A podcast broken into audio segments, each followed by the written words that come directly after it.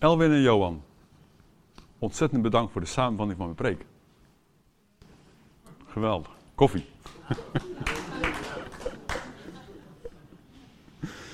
Geweldig hoe God uh, dingen eigenlijk al van tevoren regelt. Gewoon dat merkt dat de hele dienst daar is. En dat vind ik heel geweldig. Dankjewel. Dankjewel God. God, ze willen we bij u komen. We willen u danken voor alles wat u doet. Wat u ons geeft en dat we beseffen dat alles wat we doen in lijn is met wat u wil. Heer, en zegen ons daarmee. Dat we volledig het besef zijn dat ons hele leven in uw hand is. Wat we ook doen. Dank u wel. Deze week uh, spreken we over de eerste dia op. De eerste, deze weken spreken we over uh, discipelschap. Volgen van Jezus. En Jezus zegt er in Lucas 9 het volgende over. Tegen allen, zei hij, dat is Jezus, wie achter mij aan wil komen, moet zichzelf verloochenen en dagelijks zijn kruis opnemen en mij volgen. Want in ieder die zijn leven verliest, wie zijn leven wil behouden, zal het verliezen. Maar wie zijn leven verliest om mij, omwille van mij, zal het behouden. Wat heeft de mens eraan als hij de hele wereld wint, maar zichzelf verliest of schaadt? Jezus volgen. Ja, Jezus volgen. Hoe volg je iemand? Is toch lastig, iemand volgen. Want je moet eerst weten wie, wie het, het is, toch? Ik kan wel zeggen, ik loop iemand achterna, maar wie? Nou, God ook voor gezorgd. Wie is God en wie gaan we volgen? Volgende dia. Als ik me voorstel ergens, in een kennismakingsrondje, zeg ik van, ik ben Jon Dam, ik woon in Gouda en ik doe dit en dat en ik heb dat en dat gedaan. En, nou, en doen we allemaal zo netjes zo'n rondje. God die stelt zich ook voor. In, aan Mozes, als hij op de berg Sinai bij Mozes uh, komt. En dan zegt hij, dit staat in de herziene statenvertaling.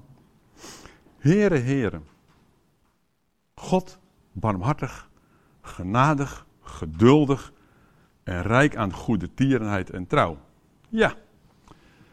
Ja, Jon Dam, ik woon in Gouda. Ik heb uh, vier kinderen, twaalf kleinkinderen. God zegt. Ja, wie ben jij? Nou, ik ben Heere Heere.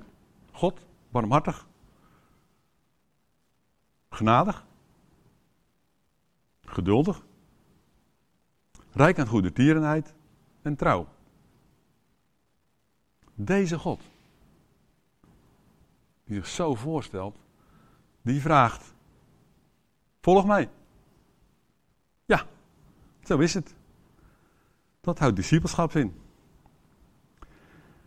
Het zijn woorden met een brede betekenis die er worden gebruikt in het Hebreeuws. Daar staat voor goede tierenheid en trouw, daar staat gezet en emet. En dat woord goede het wordt hier, het woord geest wordt hier vertaald met goede tierenheid. Maar weet je hoe mooi het is? Dat ook kan worden vertaald met talloze andere woorden. Maak de volgende dia. Dit is de vertaling van het woord geest. Hebreeuws kent weinig minder woorden dan wij. Maar dit, liefde, vreugde, vrede, geduld, vriendelijkheid, goedheid, geloof, zachtmoedigheid en zelfbeheersing. De meeste van die woorden komen voort uit het woord gezet. En dat doen we denken aan Jacob. Die daar heel netjes vorige twee, voor twee weken terug de gave van de geest heeft behandeld. Als ik bedenk dat de God vraagt, de God die rijk is aan goede tierenheid en trouw, of aan al die andere dingen, van mij vraagt om hem te volgen, dan word ik eigenlijk een beetje klein. Kunnen jullie dat vinden, maar dan word ik echt klein en denk ik van wauw, dat is zoveel, dat kan ik niet.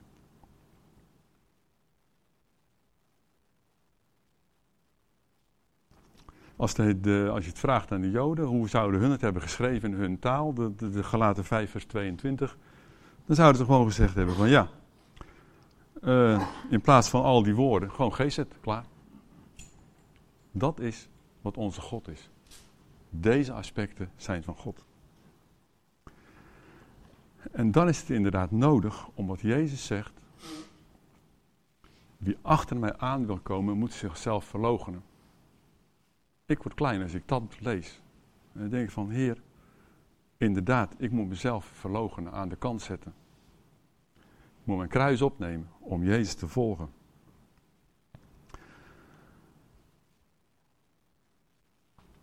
Want is onze logische reactie vaak niet andersom. Als er iets gebeurt en dan word je niet genadig, en dan word je niet barmhartig en dan word je niet geduldig. Maar wie het wel eens niet in het verkeer als er is iemand gedaan waarvan jij denkt dat het niet helemaal goed ging? Doen we allemaal toch? Ja, het is niet anders.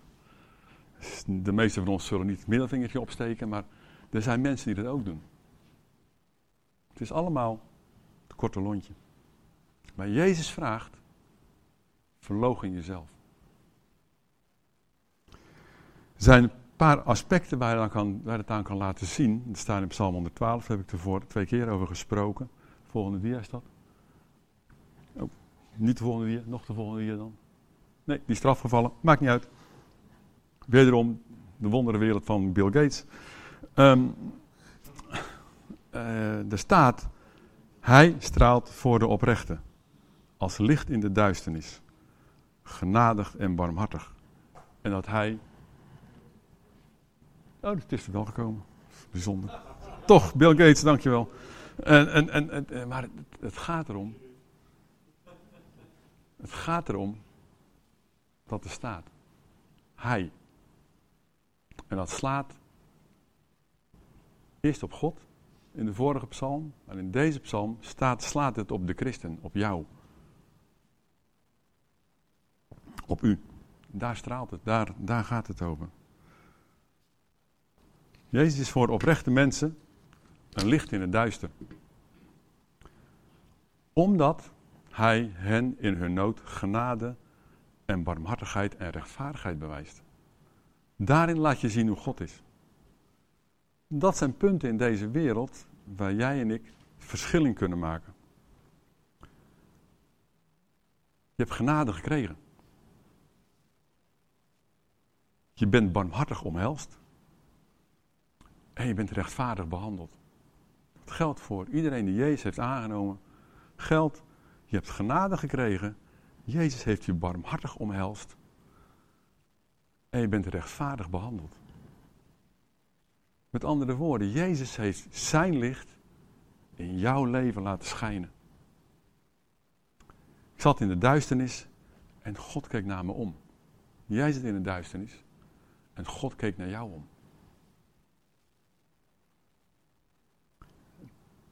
En het kan ook nu voor mij nog wel eens tegenzitten. Het is helemaal niet zo dat ik alles gelijk geregeld heb. Jezus heeft één keer de zaklantaarn nagedaan en het licht is goed.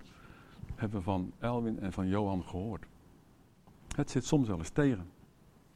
En er zijn ook andere dingen die tegenzitten. Je relatie kan even wat minder zijn. Je hebt je werkruzie krijgen. Ontslag dreigen. Je kan gevoel hebben dat je niet juist gehandeld hebt ten opzichte van wat God gezegd heeft. Maar Jezus heeft zijn licht in jouw leven laten schijnen. En dat doet hij dag in, dag uit. Geweldig. Prijs God daarvoor. De volgende dia. God is dus genadig. Makkelijk gezegd, God is genadig, ja. Maar moeilijk uit te voeren.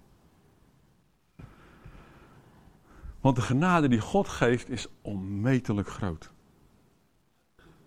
Zo groot dat ik het niet kan bevatten.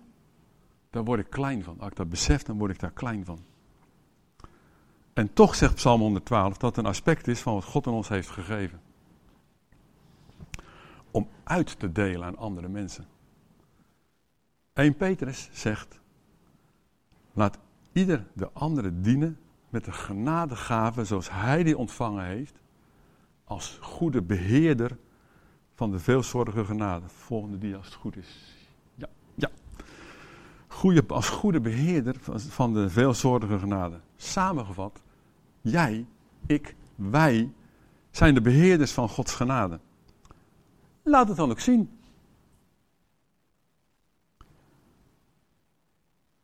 En het is moeilijk, dat weten we, want soms ben je niet zo dat ben ik ook niet. Maar God stuurt ons niet het bos in. En zegt van, joh, probeer het maar en zie maar wat er van komt.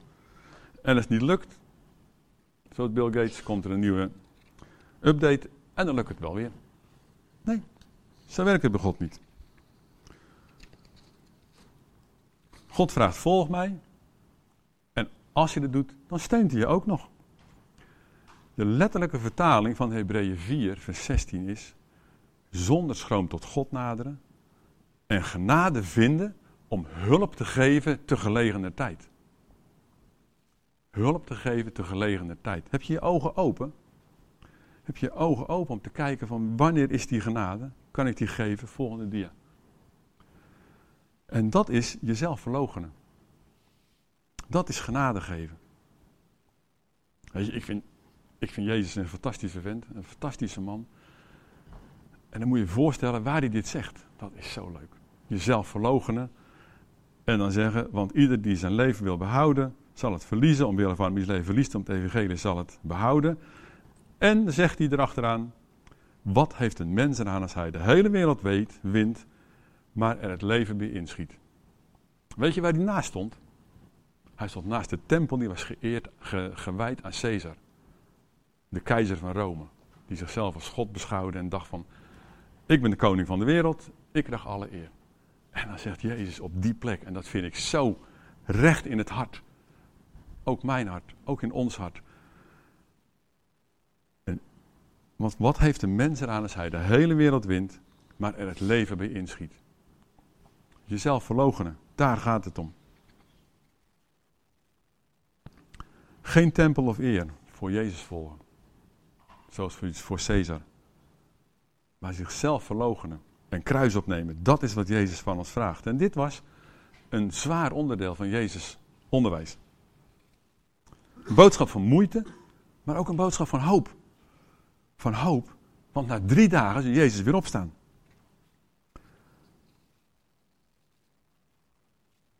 Wie mijn volgeling wil zijn, moet zichzelf verloochenen, zijn kruis opnemen en achter mij aankomen. Die 7. De volgende hier. Is dat hem al? Ah, kijk, ja. Dit is de samenvatting van genade.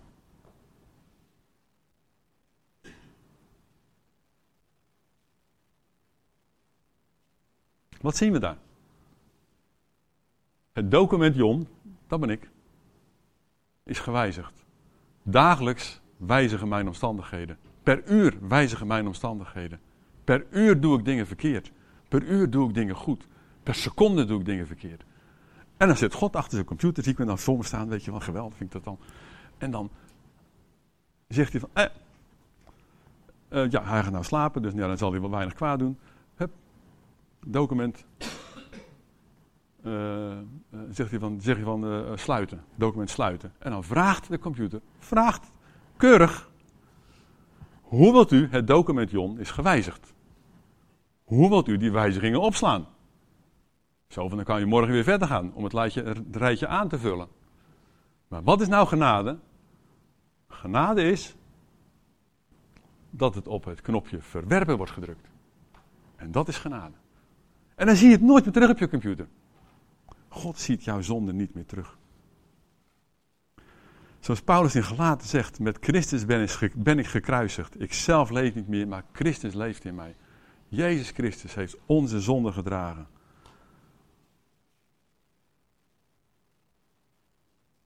om genade te geven. En die genade heb jij gekregen om uit te delen.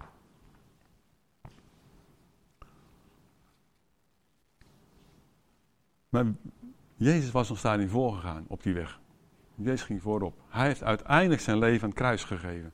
En hij vraagt netjes aan ons, hij roept ons daartoe op, neem je kruis op. Niet dat we allemaal aan het kruis zullen sterven, hoop ik, maar wij zullen wel ons kruis moeten opnemen, onszelf verloochenen.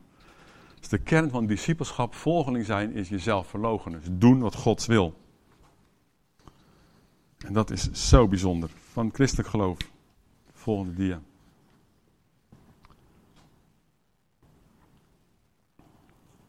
Barmhartig zijn.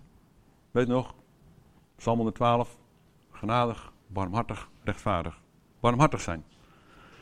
God wordt in 2 Korinthe 1 de vader van de barmhartigheid genoemd. Als dat gebeurt, het woord barmhartigheid wordt genoemd in de Bijbel, is dat vaak in combinatie met ellende en, of in armoede zitten.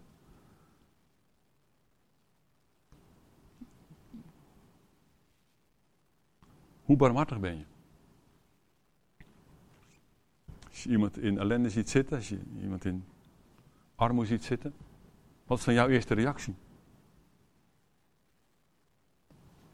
Ik vind, vind die dingen wel moeilijk in onze, in onze tijd. Uh, heel veel sociale opvang hebben wij en heel veel sociale voorzieningen. En toch zijn er mensen die net naast de boot vallen.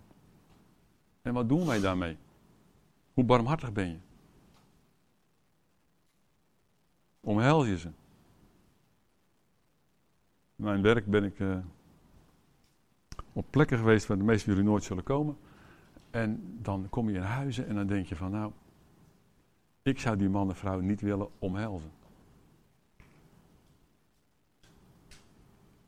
En toch heeft Jezus mij, toen ik zo stonk, omhelst. Heeft hij jou, toen jij zo stonk, in de shit zat, letterlijk en figuurlijk, heeft Jezus jou omhelst. Dat is de barmhartigheid die God je geeft. Voorbeeld van Jezus. Heb je rond verteld vorige week.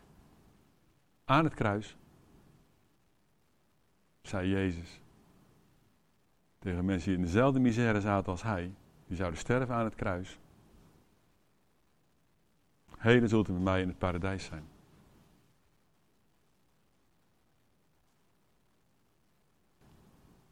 Dat vind ik barmhartigheid tonen. Jezus volgen houdt in zijn weggaan. Volgende dia graag. Rechtvaardig, dat heeft heel veel betekenissen in ons Nederlands taalgebied.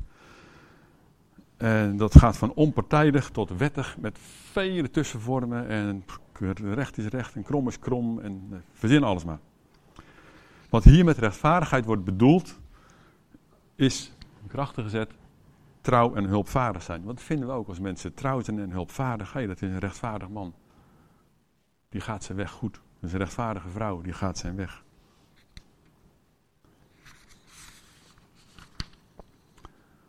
Weet je, zo stelt God zich ook voor.